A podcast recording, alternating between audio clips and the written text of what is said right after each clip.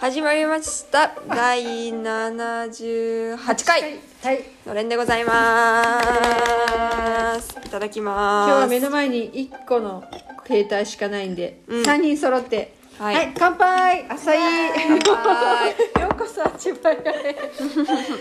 えーっと何言おうかなえっと綾鷹ちゃんが思ったよりもあのあの小柄な 小柄な超日本人の子でびっくりした 目視ですイメージイと違メうージと違ったまあそうだよね今までね声でうんしか知らなかったんだもんね、そううんえっと今日は千葉へについてからえっとブラジルに来てちゃんと初めて日本料理屋さんに行って日本食のレストランに行って、で頼んだとんかつがすごいサイズでえっと今夜8時なんですけど全然お腹が空いてないネギ塩です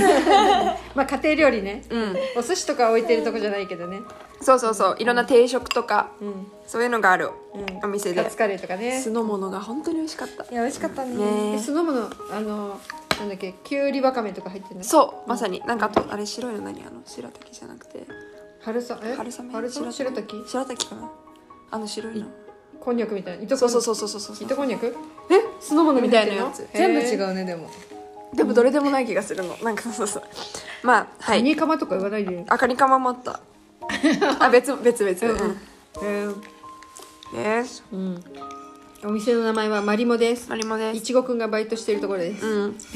バイトしてるとこ見たよ美味しいえ彼が注文取りに来たのなんか来なかった違う人があのなんかテーブルごとに違うのかなんかわかんないけそどんいなにいっぱいいるのやすごい結構働いてる人いたよねううんへえでしたうんどうぞねあさっきえっと見上げた星空がめちゃめちゃ綺麗だったので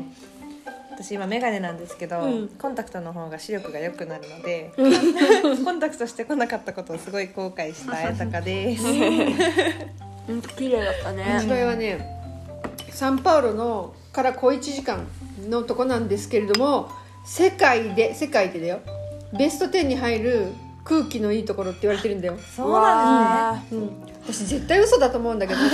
昔のランキングなんだけど、んでも実際本当に世界の空気が綺麗って言ってんでなんかね星天体観測所とかもあるのねあちばいに、うんうん、聞いたことあるそういえばでも絶対湯場とかのさあの広いお空の方が星の数多いと思うんだけど湯葉の方がここよりもうちょっとなんていうのこっちの方が街っぽいってことだよね湯葉よりってことえうこっちの方がどう見ても街そのうん街灯だったりとかううんん、まあでも空気がいいことは、んいいことですねえ画面何したのいや今このメモねうんあ見ながら撮れるのねそうそううそうで見ながらできるのうんうんあそう今日のさ今とんかつで思い出したんだけどさ、うんあのとんかつ食べる時になんか野菜が一緒についてくるんですけどなんか何にしますかって言われてなんとかとレグーミスって言われて、まあ、レグーミスはさ、あの野菜の、うんお葉っぱ系どっち恵みいや根菜とか根菜系うんそう葉っぱはあえっとベルズーラフォベルズーラそうなんかレグミスって言われてそっちはまあいいんだけどもう一個言われたやつがなんだか分かんなくてでそのあの聞きに来てくれた人に「すいませんそれって何ですか?」って聞いたらなんか「うそうーん」みたいな「なんかレタスみたいなやつ」とかって言われてでまあさとんかつといえばキャベツじゃんそうだよででもレグミスって言われて「いや絶対キャベツじゃないから私キャベツ欲しいんだけど」と思って二択だと思ったから「じゃあそのもう一個のやつの方ください」って言ってあのレグミスじゃない方頼んだらキャベツが来た あレグミなんだか知ってるあのーえっとねブラジルの人はね生キャベツのその千切りを食べ慣れてないのねああだから選択肢があるんだそ他うので、えっとね、ダメな人は焼きそばのあの炒めるいや炒めたねその野菜とかをそっちをこうふ差し替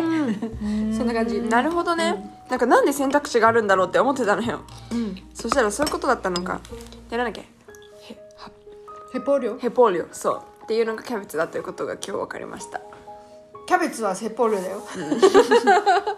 なんかキャベツって何ですかって聞いたってことそうそうそうキャベツって何ですかって確かに日本語で聞かれても説明するうんレタスじゃないんですけど みたいな同じような答え方したなと思ってえーなんでいちごくんに聞けばいいのにそういなかったからそあこそうなんにだいなかったんだっていうあれでした、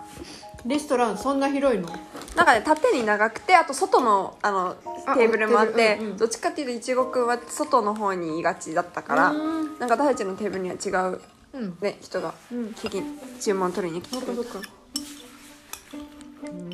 感じで今日はヘポ料を覚えましたえじゃあさなんだっけ白菜なんていうか知ってる知らないえーキャベツはヘポール白菜はアセオガあせうアセオガです、うん、ブラジルねそアの、うん、白菜は結構生で食べるよえー、逆に、逆に逆にあまり食べなえくなっって感じでさうんうんどっちかっていうとお鍋とかに入れたいそうだよね、味噌汁とかね、うんでもね私がブラジル銀行に勤めてた時にアルゼンチン人の女の子から教わった一つの美味しいねあのえっ、と白菜のサラダの作り方を教えてあげるねこの彼女は餃子をお家で食べる時にえっ、と必ずこれがつくって言ってたので白菜を白菜あるじゃんこうこういうふううに、んでこういうふうに垂直に切るのね90度にあの、はいこういうふうにじゃなくて縦じゃなくてそう横にあのそう繊維をカットするように切るのね、はい結構そうだね5ミリぐらいね芯も皮はかあの葉っぱの方も全部でそれ用意するものは、えっといり卵ただの甘い本当にほんのり甘い普通のいり卵とりんごと白菜のそのね切ったやつをでりんごは、えっと千切りまあすっていいよ、ね、こうその細く切ったのと、でそれちょっとさっとレモンかけたら方がいいかもしれない色が変わらないようにね、うんうんそれといり卵をワッフワッフワッフってやってドレッシングかけて食べる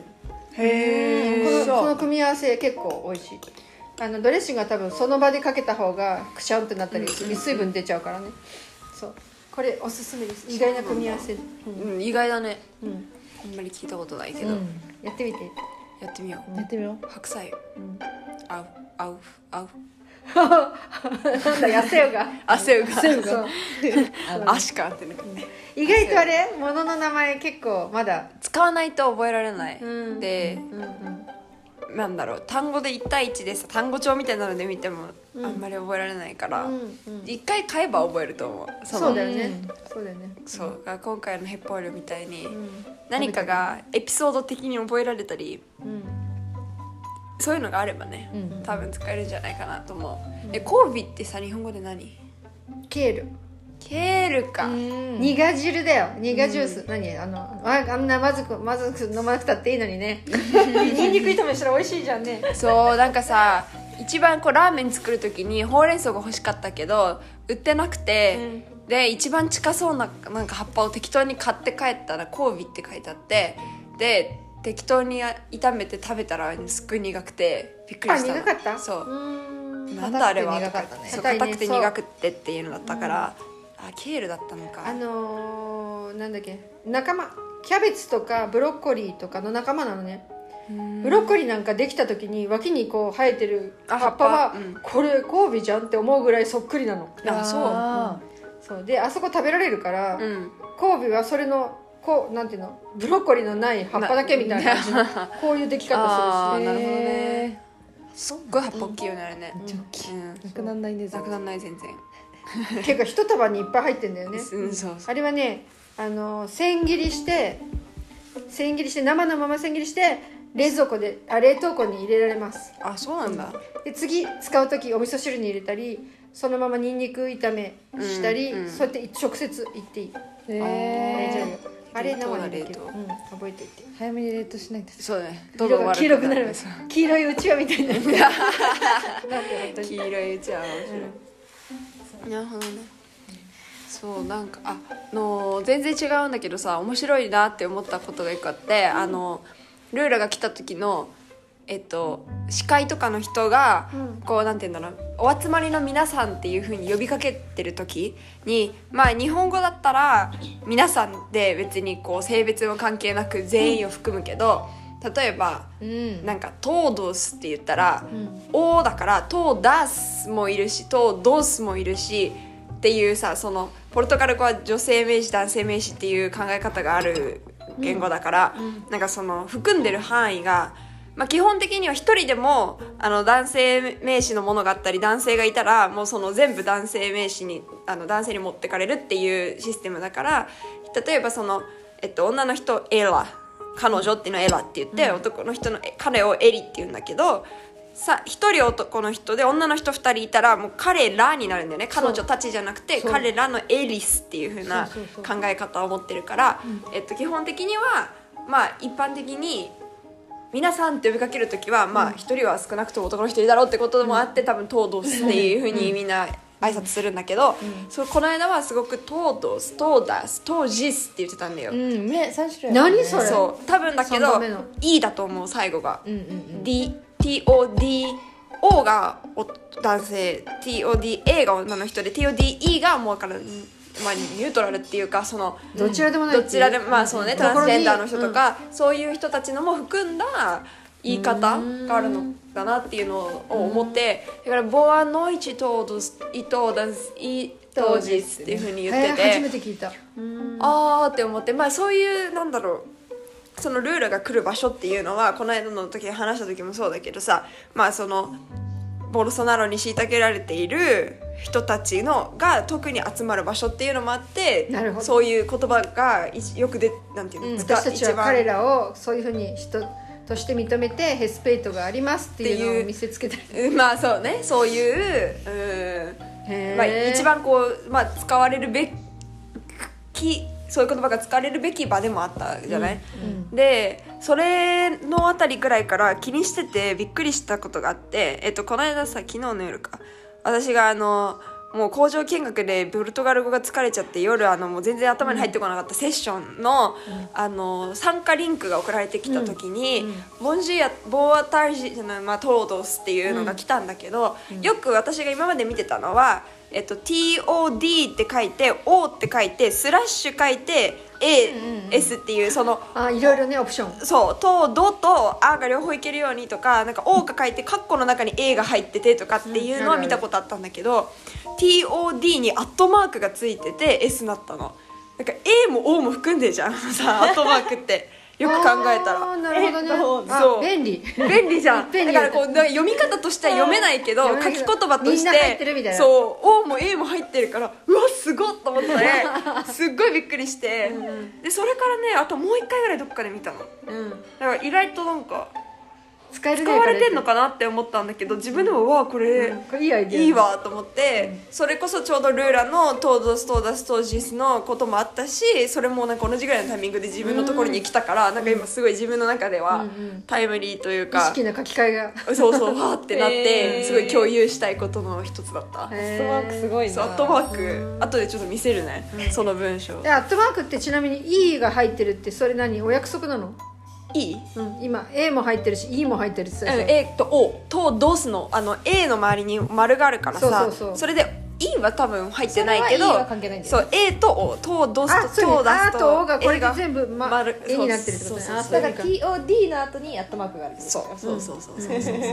そう面白いなと思って、なんかそのためにできたマークなんじゃないかってむしろ思っちゃうぐらいいやいや うまくいきすぎててびっくりした、うんそうだねそうそんなことがありました私よくさなんだっけあの「アットどこ」あの英語で言うさ「どこどこに置いて」っていうのあるじゃん、うんでよくそのアットマーク使って「アットホーム」とかさ、うんね、あれ使うよねアットマークってととそどうこどこねその確かにあとそういう意味で使ったりもするよね、あれってあアホバアホバアホバって言うんだよね、ポルトガル語こちらではアホバっていへうーアホバポントコーンとか言ううのんね、うんうんもうそれが全然最初わからなくてうん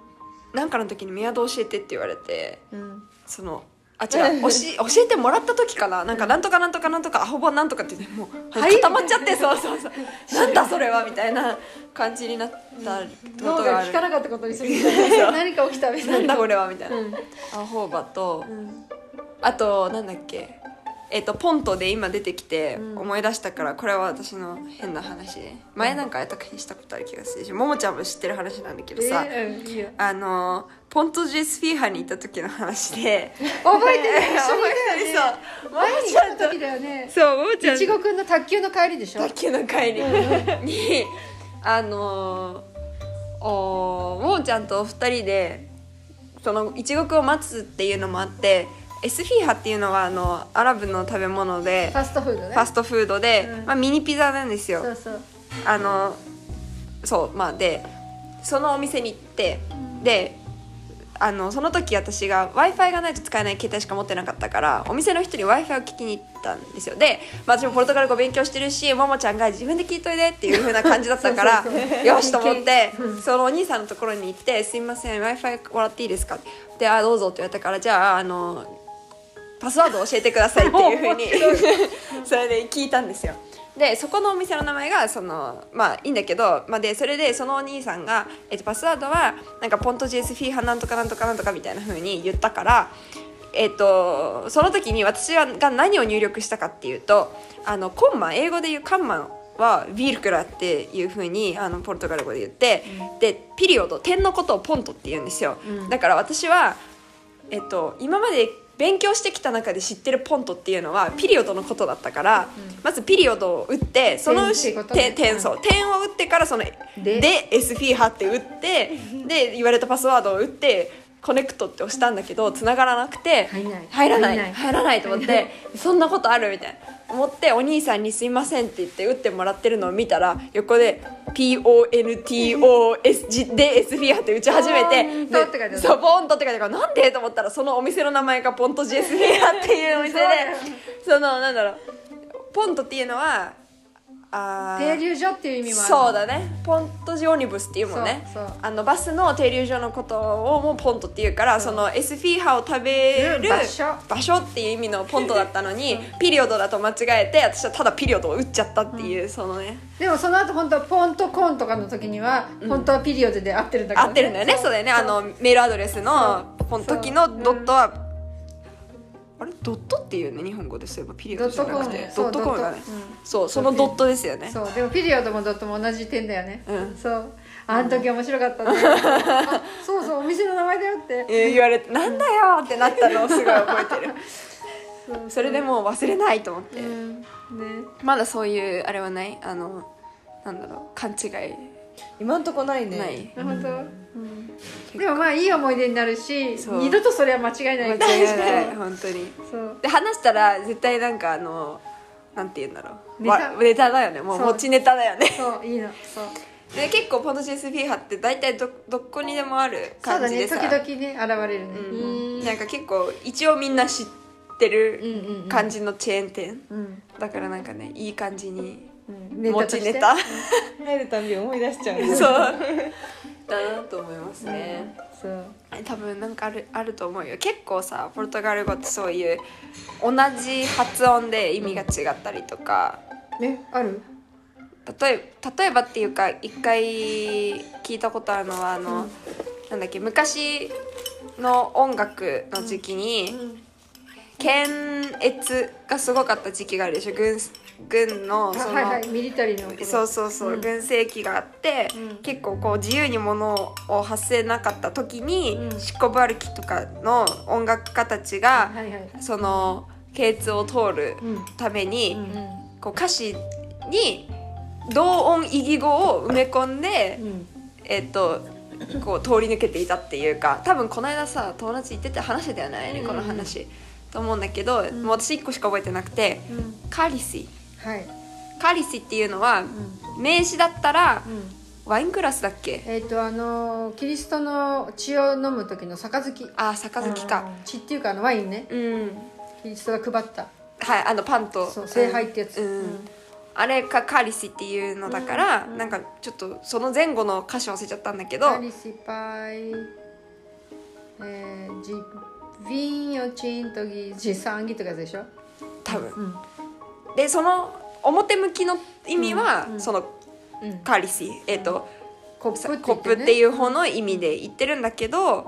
えっ、とカリシ黙がれだね動詞になると黙れって意味になるっていう、その2つの意味を持ってて。なんかこれ勘違いとかって全然ないけどそういうなんかこの同音異義語をうまく使った、そうだねあのー表現っていうか、そういうのがなされた時代もあったっていうふうに聞いたりしたことはあったな。あ誰かから教えてもらったのそれ、んうん 私もそれのりおから説明ののりのりピーから説明してもらったことあるちなみにやっぱうん多分その歌だけじゃないよね、うんもういその時代にうんたくさんあったんだと思う、あとね、えっとまあ、その時代のその表と裏のっていう言葉っていう意味ではないけどももうちょっとストレートなやつで「うんアンジェリカ」っていう歌があるんだけど、うん探してみて、うん歌詞がねすごいよあのねチコバルキー、おうんそうじゃあそれの歌も教えてもらった気がするアンジェリカうんうん、アンジェリカはねえっ、とね、えっと実際にあった話としてジャーナリストだったかな、えっとそのお話の中のストーリーとしては、えっと老婆が老婆かなある、ね、女性がもう中年ぐらいの女性がちょっと頭おかしくなっちゃってると思うんだけども、うんとこう確か上着をね上着を持ってうろうろしてるんだったかな。でえっと湖の底海の底に沈められた息子に寒いだろうって言ってその子に着せるための上着を持って歩ってるっていう感じでなんで水の底にいるかっていうと沈められちゃったんだよね、うんそうやって何かこういう反政府みたいなことをして、ねあー、口をねとあのこう、えっと黙らせるためっていうかでその自分の息子をそうやってことをされちゃったからそのお母さんはちょっとおかしくなっちゃったような感じになってその、ね、寒いだろうって言って水の底はって言ってでそういうそういう情景を書いててで実際そういうことがあったその。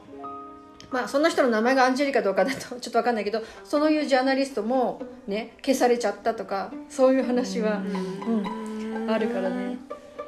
そうなんだ、いや本当にじゃあまあでしかもそれもさすごい昔の話じゃないよねブラジルのノリオ、うノリオピーが子供の時ぐらいでね、うんだからなんかこうやっぱりそこもさブラジルの経営通とかそういうなんだろう表現の自由がなかった時代とかうんそういうのが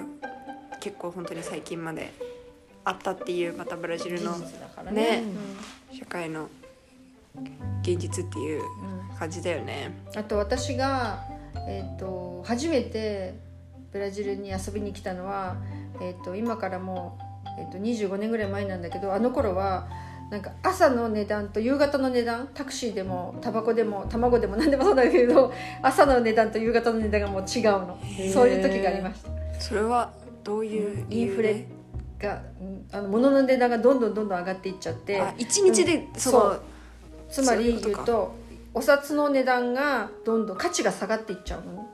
で、えー、とゼロの数字ゼロがどんどん増えていくとかうこうわあの、えー、とおお財布のところにこうやって手で線が消してあると かそういうねなんかもうあの大混乱な時期だったね。あーそうなんだ、私が覚えてるのはタクシー乗ったタクシーのここに表があって、うんなんかこうあのなんかいつもその値段が変わってっちゃうから、んその表で値段をあなんとかの時はいくらですなんとかの時はいくらですみたいなどんどん変わってっちゃうそうへえそんな時代が、まあ、確かにずっとそのなんだろうノリルーピーが前言ってたのはその自分が日本で私たちは円しか知らないけど、その今レアルじゃない、うんブラジルはでもその前クルゼイロで、うんだからなんかレアクルゼクレアルルゼイロヘアをだっけ、うんそうそうとかなんかクルゼイロノーボクルゼイロノーボとかなんか自分のそのノリノリピーの人生の中で何度もそのうんうん名前が、お金の単位、ね、お金の単位が変わったって言ってて、んやっぱりそういうだけ不安定だったってことなんだなと思うとうんそそうそれはすごくう感じたよね、うん意外とレアルも最近だよとかって言って、だからなんかそうなんだっていうなんかそうだから落ち着かな落ち着くようになったのはね、うんちょっとここ最近っていう感じで、うんなんだね。でそうやって比べるとさ日本って割と安定してるなとかね、うんうん思うよね本当にそう思ずっと円だもんうみんなね、知る限りそうじゃないあのなんか昔の資料とか見てるとさ、いいんじゃん私だって線っていうのはほらあのあもっと下株の上がり下がりでしか見たことないし、ううんんうん円以外のお金あれは使ってないないね、うん知らないね、本当にいやそうやって全然違うことがうんなんていうの危なさ度とかね安全度とかね、うんいろんな意味でね、いろんな意味で、うんこうこっちがあ何も知らない時にこっちがすごい不安定でとかっていうことがさ起きてたんだなっていう、うんまあ私たちが生まれる前のことも含めてだけどね。だからある意味さあのなんていうのあ自分たちがこうやって幸せ何も起こらなくあるいは起きてもそんなにあのこうすごい不安になるまでねここう現実に現れないでちゃんと収められるっていう日本ってあれうんすごいよね、うん確かに、そうだね今だってねたくさんあの地震とかそれからなんていうのそれからあとなんだっけ放射能とかさ、台風とか土砂崩れとかいっぱいあるでしょ、んそういうのがあっても経済安定させられてて、ね、みんなはちゃんとご飯食べられててとかその、ね、物資が回っててとかってうんすごいなって思う、うんうんそうだねそういうのだってそれこそ台風とか地震とかってもうそのほほぼ予測はねなんかこう前々から計画されてるものでもないし、うんでもそういうものに対して対応してるってことだもんね、うん日本は。こっちなんかもう壊れたらもう復旧時間かかるよ、うんまあ、そういう意味では確かにこういう私ら別の国の歴史とか状況現状を知ってまた自分の国がいかに例えば意外と意外とこう何うまく回せていたんだとか、うんなんか自分の国のその今の状況をまたうん見、外から客観的に見るというか、そういうことができるってことだよね。うんなんか最近すごいそれを考えるね。でもそれこそさ、うんその日本の方が復旧になんかそんなに時間がいらないとは言っても例えば東日本大震災が起こってからまだ全然完全に復旧はしてないし、うん復旧してないままもう全然違うルートで